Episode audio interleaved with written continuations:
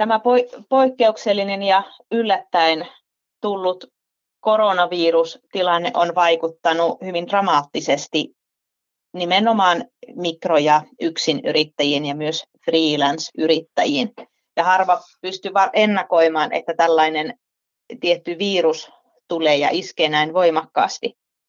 Mutta Jaana Laitinen työterveyslaitokselta, miten yrittäjä voisi varautua tämmöisiin yllättäviin muutostilanteisiin? Mistä, mistä yrittäjä voi saada voimavaroja ja, ja osaamista, joita kaivaa, kaivaa joita, joita hyödyntää tällaisina vaikeina aikoina?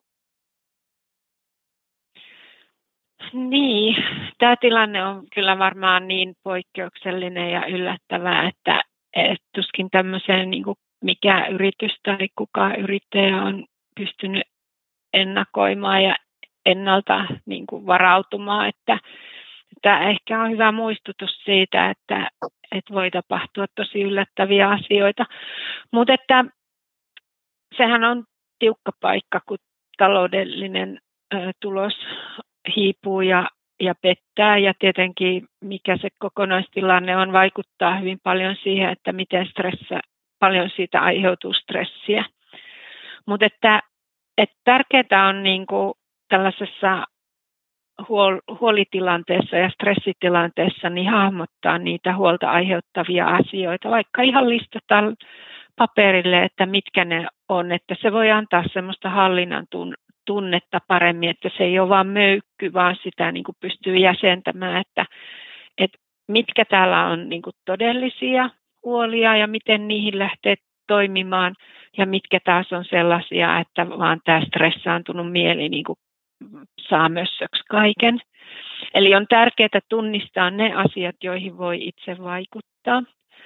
Ja, ja tota, tämmöisessä tilanteessa niin kannattaa seurata vain luotettavia tietolähteitä, että ei niin kuin mennä sinne somekeskusteluihin ja rajoittaakin sitä aikaa, että montako kertaa päivässä niin kuin käy katsomassa ne, ne tota, luotettavien tietolähteiden uutiset esimerkiksi.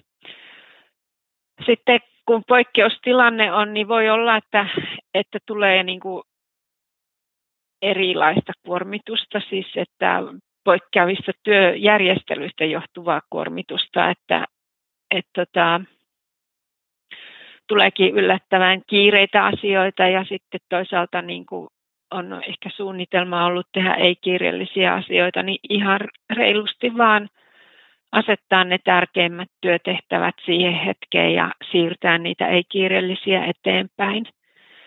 Ja jos nyt sattuu olemaan sellainen tilanne, että yritystoiminta, niin kuin asiakasvirta esimerkiksi menee ihan nolliin, niin kuin nyt moni, moni tota, yrittäjä vaikka sote-alalla on kokenutkin sellaista, niin jos vaan mitenkään voimavarat riittää, niin olisiko tämmöinen hetki sitten mahdollista lähteä hyödyntämään siinä, että miettii esimerkiksi omaa markkinointia ja valmistelee sitä tai tekee yrityksen kehittämissuunnitelmaa tai opiskelee jotakin asiaa vähän lisää.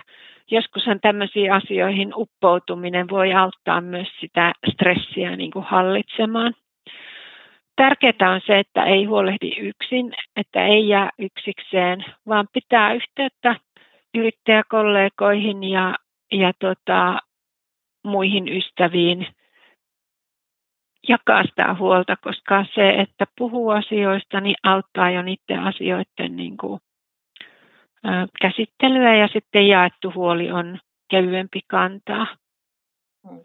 Ja jos yrittäjällä on sitten työntekijöitä, niin sitten hänen, hänen on tärkeää pitää huolta myös heistä, huomioida heitä kaikkia ja varata aikaa keskustelulle ja viestiä johdonmukaisesti ja selkeästi ja, ja huolehtia paitsi työntekijöiden hyvinvoinnista, niin myös omasta hyvinvoinnista. Et vaikka ajat, ajat ja hetki on poikkeuksellinen ja, ja ajatukset kiertää ehkä vähän tavallisuudesta poikkeavaa rataa, niin Eikö niin, että siitä huolimatta näistä perusasioista, unesta, hyvästä palautumisesta, hyvästä ravitsemuksesta, riittävästä liikunnasta. Ihan näistä perusasioista tulisi myös tällaisissa tilanteissa koettaa pitää kiinni. Kyllä, ja nehän luo, siis yksi asia on tärkeää, että me pide, ylläpidetään rytmiä ja rutiineja.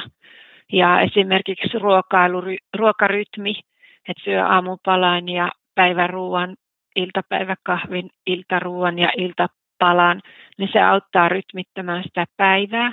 Ja siihen yhteyteen on helppo sitten liittää myös vaikka liikuntaa sopivasti ja, ja sillä lailla myös sitten niin kuin yö, yöaikainen unirytmi säilyy hyvänä ja työtä voi tehdä niissä väleissä, että se pitää sitä päivää kasassa ja jäsentyneenä ja samaaikaisesti huolehtii omasta terveydestä ja, ja esimerkiksi ruokahetki, niin sehän on tämmöistä tietoisuustaitoharjoittelua parhaimmillaan, eli keino hallita myös stressiä. Eli rentoutuminen on tärkeää myös noiden asioiden lisäksi, mitä mainitsit. No, tuleeko sinulla vielä Jaana mieleen jotakin tärkeitä asioita joko tähän kor- koronahetkeen liittyen tai sitten tuohon meidän aiempaan yleisempään keskusteluun, jota, jota ei tullut vielä mainittu? Mm, no, yksi työ, työkykyä ja työhyvinvointia ja ylipäänsä hyvinvointia lisäävä tekijä on luonnossa liikkuminen. Eli kaikki aistit auki, mille tuoksuu, mitä kuuluu, miten, mitä näkyy, mille tuulen tuiverus tuntuu poski, poskilla, niin, niin sellaiset kävelyhetket luonnossa on hirveän tärkeitä ja ne tuottaa hyvinvointia silloin, kun on kovasti stressiä tai kun on poikkeusoloja.